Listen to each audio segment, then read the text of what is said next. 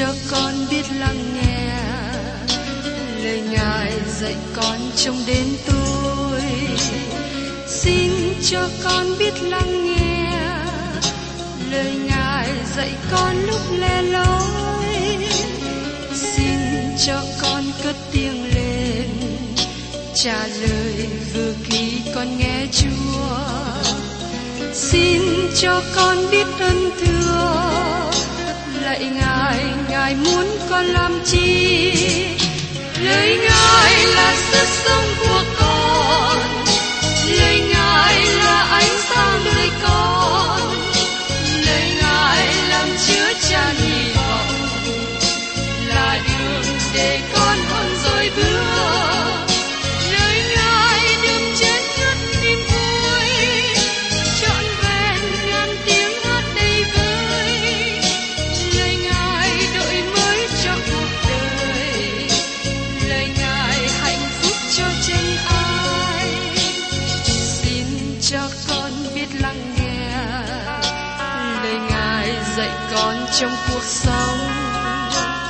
Xin cho con biết lắng nghe lời Ngài từng theo bước đời con. Xin cho con biết sẵn sàng chờ đợi và vẫn nghe theo Chúa. Xin cho con biết sẵn sàng thực hành lời Chúa đã truyền ban. Hân hoan chào mừng quý vị đón nghe chương trình Tìm Hiểu Thánh Kinh. Đây là một chương trình học Kinh Thánh liên tục và hệ thống trong thời gian năm năm. Chúng ta sẽ lần lượt khảo sát từ Sáng Thế Ký cho đến Khải Huyền. Mục sư tiến sĩ Mạc Kỳ là người được Chúa dùng để sáng lập và thực hiện chương trình này. Ông tin rằng lời của Đức Chúa Trời có khả năng đáp ứng mọi nhu cầu cho tất cả mọi người trên thế giới, không phân biệt chủng tộc, văn hóa, trình độ tuổi tác hay phái tính. Ước mong quý vị theo dõi liên tục và giới thiệu cho thân nhân bạn hữu cùng đón nghe. Quý ông bạn chị em thân mến, tôi đã cùng với quý ông bạn chị em tìm hiểu về sách Habacuc. Và hôm nay chúng ta đến một trong những câu quan trọng nhất của Kinh Thánh, trong Habacuc đoạn hai câu bốn. Đây là câu căn bản của sách này, nhưng nó cũng là câu căn bản của ba thư tín nói về những giáo lý lớn ở trong Tân Ước. Câu này được trích dẫn ở trong Roma đoạn một câu mười bảy, trong Galati đoạn ba câu mười một và trong Hê-bơ-rơ đoạn mười câu ba mươi tám. Bây giờ kính mời quý vị cùng suy gẫm và ghi nhớ câu Kinh Thánh này. Habacuc đoạn hai câu bốn. Này lòng người kiêu ngạo, không có sự ngay thẳng trong đó, song người công bình thì sống bởi đức tin. Người công bình thì sống bởi đức tin. Có nhiều cách cố gắng làm giảm đi ý nghĩa của câu Kinh Thánh này. Có một số người cố gắng giải nghĩa đức tin là sự trung tín, hay sự trung công bình là sự ngay thẳng. Do vậy, câu này cho chúng ta hai cách mà nó mở ra cho nhân loại. Xin lưu ý rằng, câu này đề cập đến hai nhóm người có trong thế gian. Thứ nhất, người kiêu ngạo.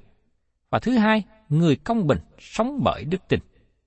Nói một cách khác, các bạn có thể gọi là người hư mất và người được cứu rỗi, người tin cậy vào Đức Chúa Trời và người không tin cậy vào Ngài. Hay các bạn có thể gọi là thánh đồ và không phải thánh đồ. Đó là sự phân chia rõ ràng. Các bạn nhớ rằng, trong câu một nói cho chúng ta biết rằng Habacuc đã đứng trong tháp canh chờ đợi sự trả lời của Đức Chúa Trời. Nó sẽ là sứ điệp lớn của Đức Chúa Trời, mà nó giải thích cách đối xử của Ngài với từng cá nhân và quốc gia. Vì thế, trong câu bốn này, cho chúng ta một nền tảng lớn mà Đức Chúa Trời đặt ra, và nó thật sự trở thành một định lý của Kinh Thánh. Các bạn nhớ rằng, khi các bạn học về địa chất, các bạn chấp nhận một số định lý mà nó tự chứng minh. Các bạn không cần phải chứng minh. Thí dụ, đường thẳng là khoảng cách ngắn nhất giữa hai điểm. Có một số lời công bố trong Kinh Thánh mà nó trở thành định lý lớn, và đây là một trong số này. Này, lòng người kiêu ngạo, không có sự ngay thẳng trong đó. Câu này diễn đạt về nhóm người lên mình kiêu ngạo. Có thể rằng họ đang cố gắng làm một việc để có sự cứu rỗi cho chính họ, hay là họ sống ngày hôm nay với một triết lý, ăn, uống và vui vẻ, vì ngày mai chúng ta sẽ chết. họ không có mục tiêu thật sự nào trong đời sống. Nay, lòng người kiêu ngạo không có sự ngay thẳng trong đó. Hắn đi con đường sai lầm, và chính hắn là người sai lầm. Trong sách Châm Ngôn đoạn mười bốn câu mười hai nói cho chúng ta biết rằng, có một con đường dường chánh đáng cho loài người, nhưng cuối cùng nó thành ra nẻo của sự chết. Tôi tin rằng các bạn biết nhiều người thuộc trong nhóm này. Họ là những người lên mình kiêu ngạo, họ đi lang thang trong dài, họ nhặt lấy những điều kỳ cục lạ thường. Họ đi chậm như nước chảy dưới sông, và cuối cùng đi đến biển của sự chết. Đó là sự kết thúc của đời họ.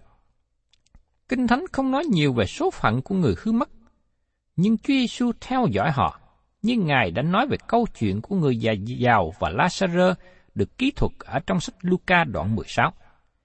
Khi La-sa-rơ chết, được đem lên thiên đàng, nhưng khi người giàu chết, ông đi xuống âm phủ. Chúa Giêsu cũng nói về nơi ở của Judah là kẻ phản Chúa. Nếu các bạn có đời sống như thế, sự cuối cùng của các bạn cũng giống như vậy. Lời của tiên tri Habacuc nói rằng, song người công bình thì sống bởi đức tin. Diễn tả nhóm người thứ nhì trong gia đình nhân loại.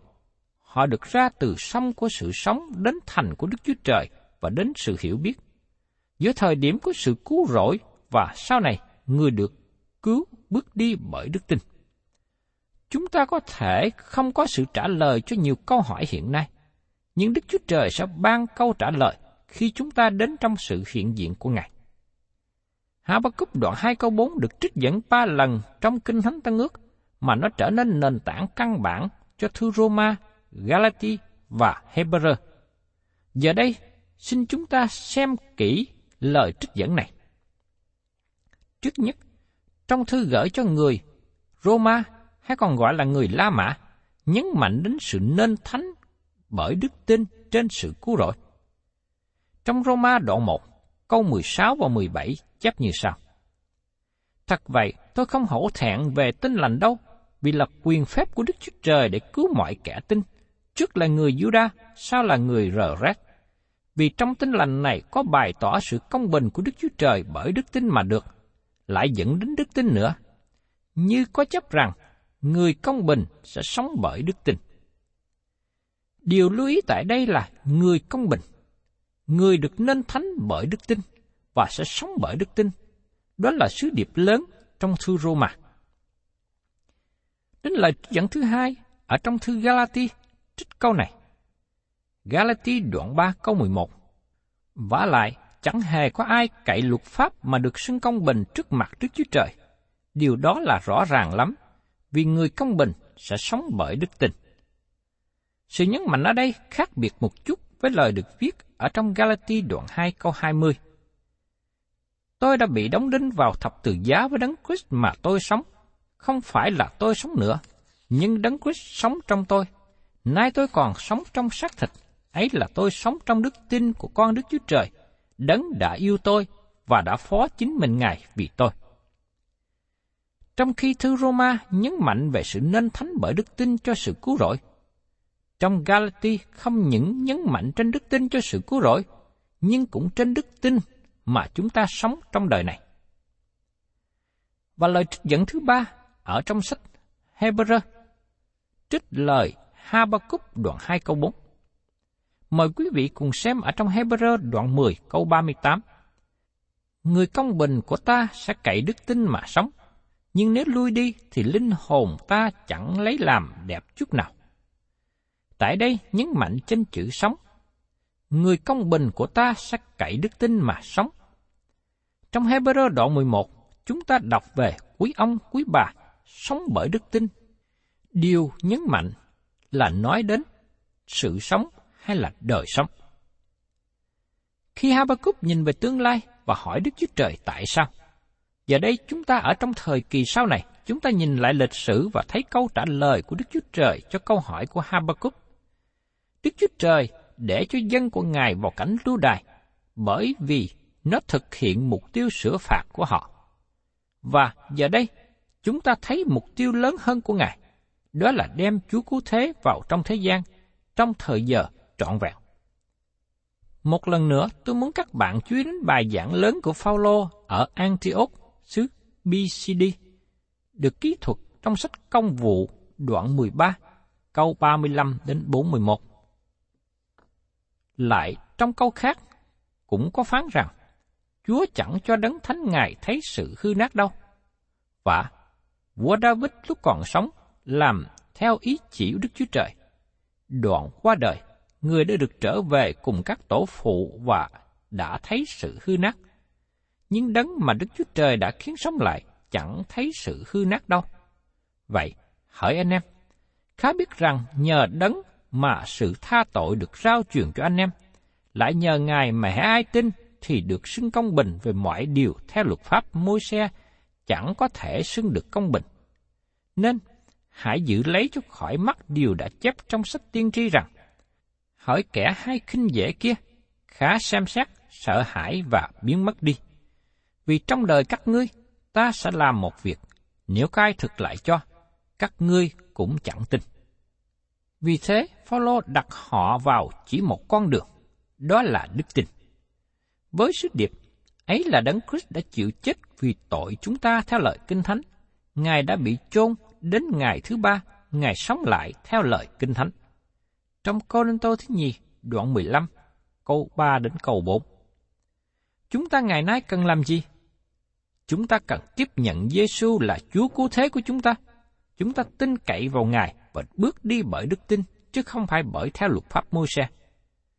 Thưa các bạn, tôi lấy làm khó chịu khi thấy nhiều người ngày hôm nay cố gắng đặt những người tin nhận Chúa Giê-xu trở lại dưới luật pháp mười điều răn, dưới một số hệ thống luật pháp nhỏ, hay dưới một số luật lệ của gia đình, cho chồng, cho vợ và cho các con.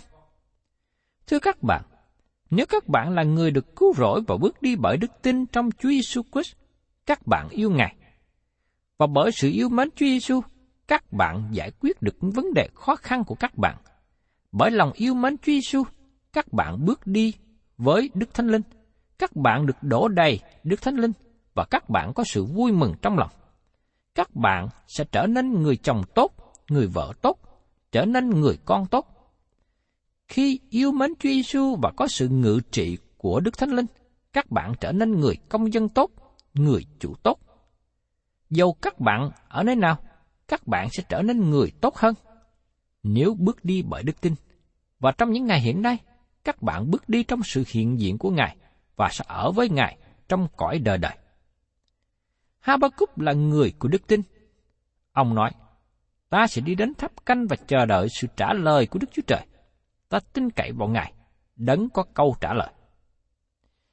Trong Hê-bơ-rơ đoạn mười một câu sáu nói rằng, vả, không có đức tin thì chẳng hề có thế nào ở cho đẹp ý Ngài. Vì kẻ đến gần Đức Chúa Trời phải tin rằng có Đức Chúa Trời, và Ngài là Đấng hai thưởng cho kẻ tìm kiếm Ngài. Người công bình sẽ sống bởi đức tin. Các bạn thân mến, ngày nay Đức Chúa Trời đang kêu gọi các bạn đến cùng Ngài, và chỉ có một cách mà các bạn có thể đến với Ngài là bởi đức tin. Người có đức tin nhận lấy sự sống bởi đức tin, người ấy bước đi bởi đức tin, và người ấy đi vào cõi đời đời bởi đức tin. Không phải bởi chính năng lực của mình, nhưng bởi năng lực của Chúa ban cho. Tôi xin nhắc lại rằng, Habacuc đoạn hai câu bốn cho chúng ta hai phương cách mở ra cho nhân loại. Chúa Giê-xu đặt nói như thế này, hãy vào cửa hẹp, vì cửa rộng và đường khoảng khoát dẫn đến sự hư mất, kẻ vào đó cũng nhiều.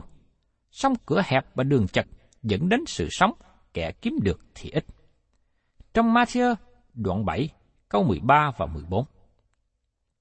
Đường rộng thật sự giống như cái quặng. Nó rộng ở cửa vào, nhưng hẹp dần. Người đi vào kết thúc một chỗ, đó là sự hư mất. Đó là câu chuyện của tội nhân không tin nhận Chúa Giê-xu.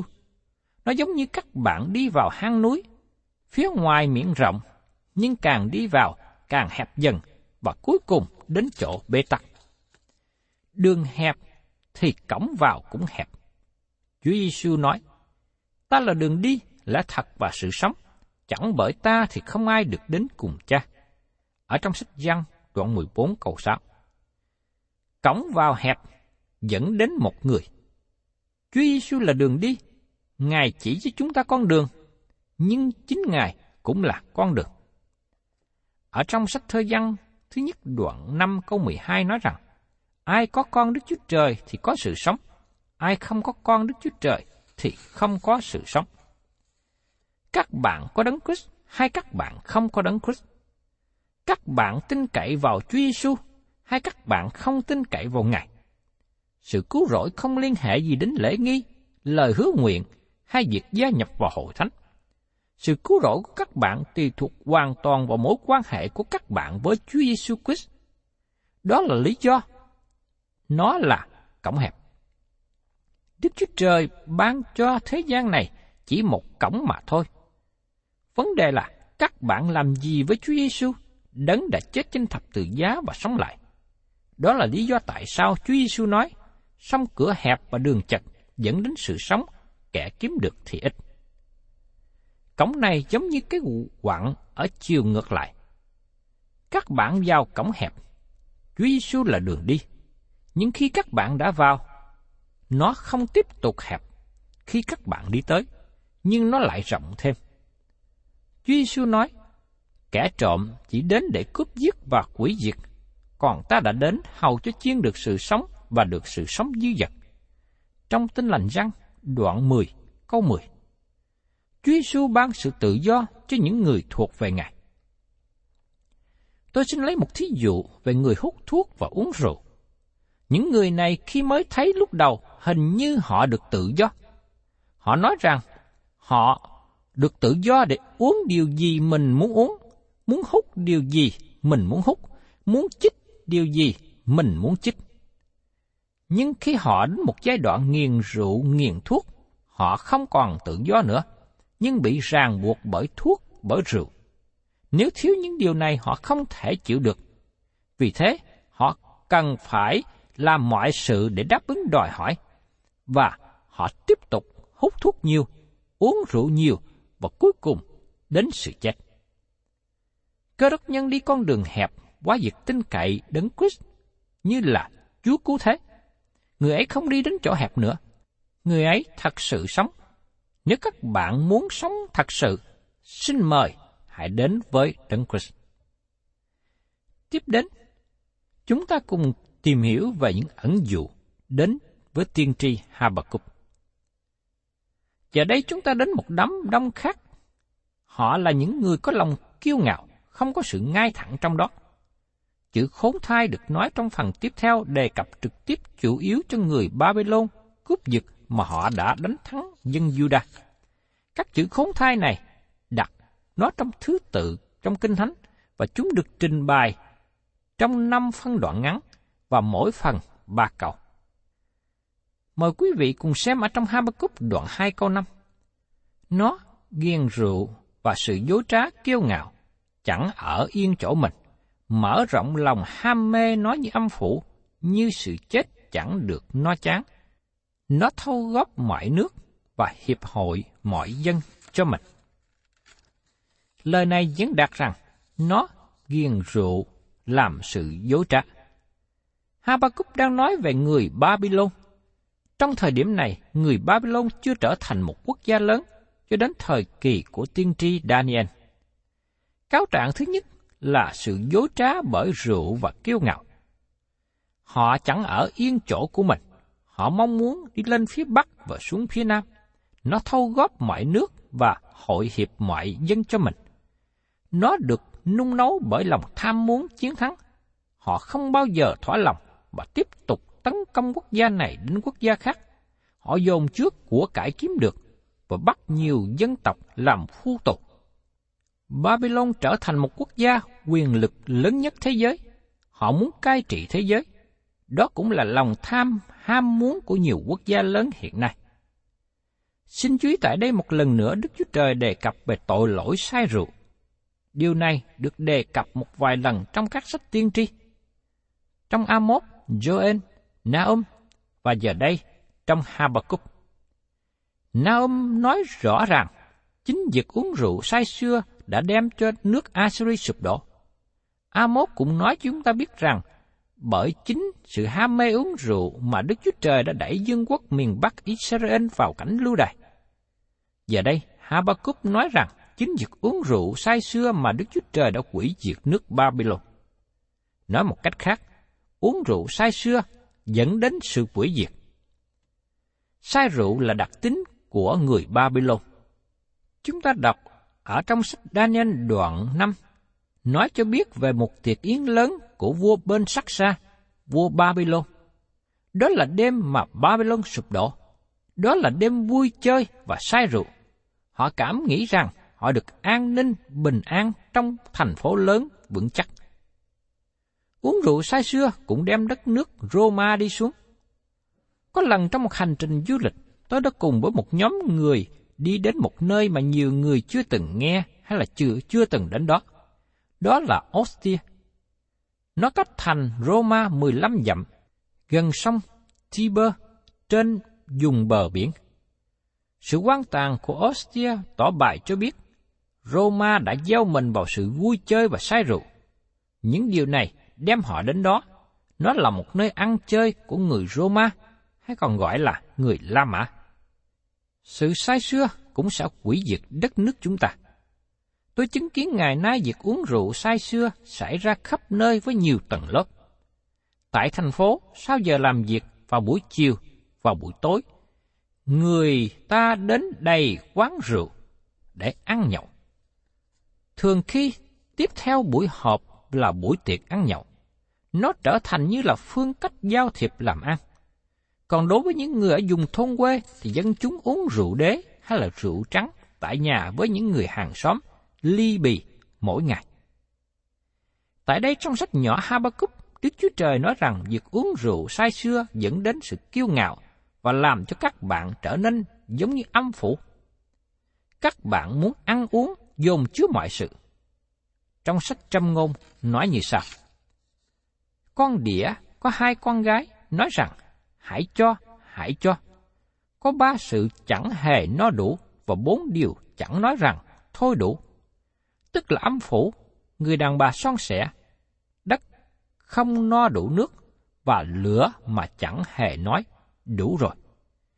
Trong sách Châm Ngôn đoạn ba mươi câu mười lăm và mười sáu, âm phủ là nơi ở của người chết và nó đứng đầu danh sách. Nó không bao giờ nói rằng nó đầy đủ, nó đủ rồi. Vì thế, tôi xin kêu gọi các bạn đừng chọn đi xuống âm phủ. Tại đây, Habacuc dùng lối diễn đạt. Ông nói rằng, mở rộng lòng ham mê nó như âm phủ, như sự chết chẳng được no chán. Nó tiếp tục mở rộng ranh giới các hướng, di chuyển ra và không bao giờ thỏa lòng. Như người Việt chúng ta thường nói, lòng tham như túi không đại. Tôi mong ước rằng các bạn là những người lắng nghe những lời này, chúng ta có sự tỉnh thức, để các bạn đừng đi vào con đường mà cuối cùng nó dẫn đến sự hư mất cho chính đời sống của mình. Thân chào tạm biệt quý vị, và xin hẹn tái ngộ cùng quý vị trong chương trình Tìm Hiểu Thánh Kinh kỳ sau.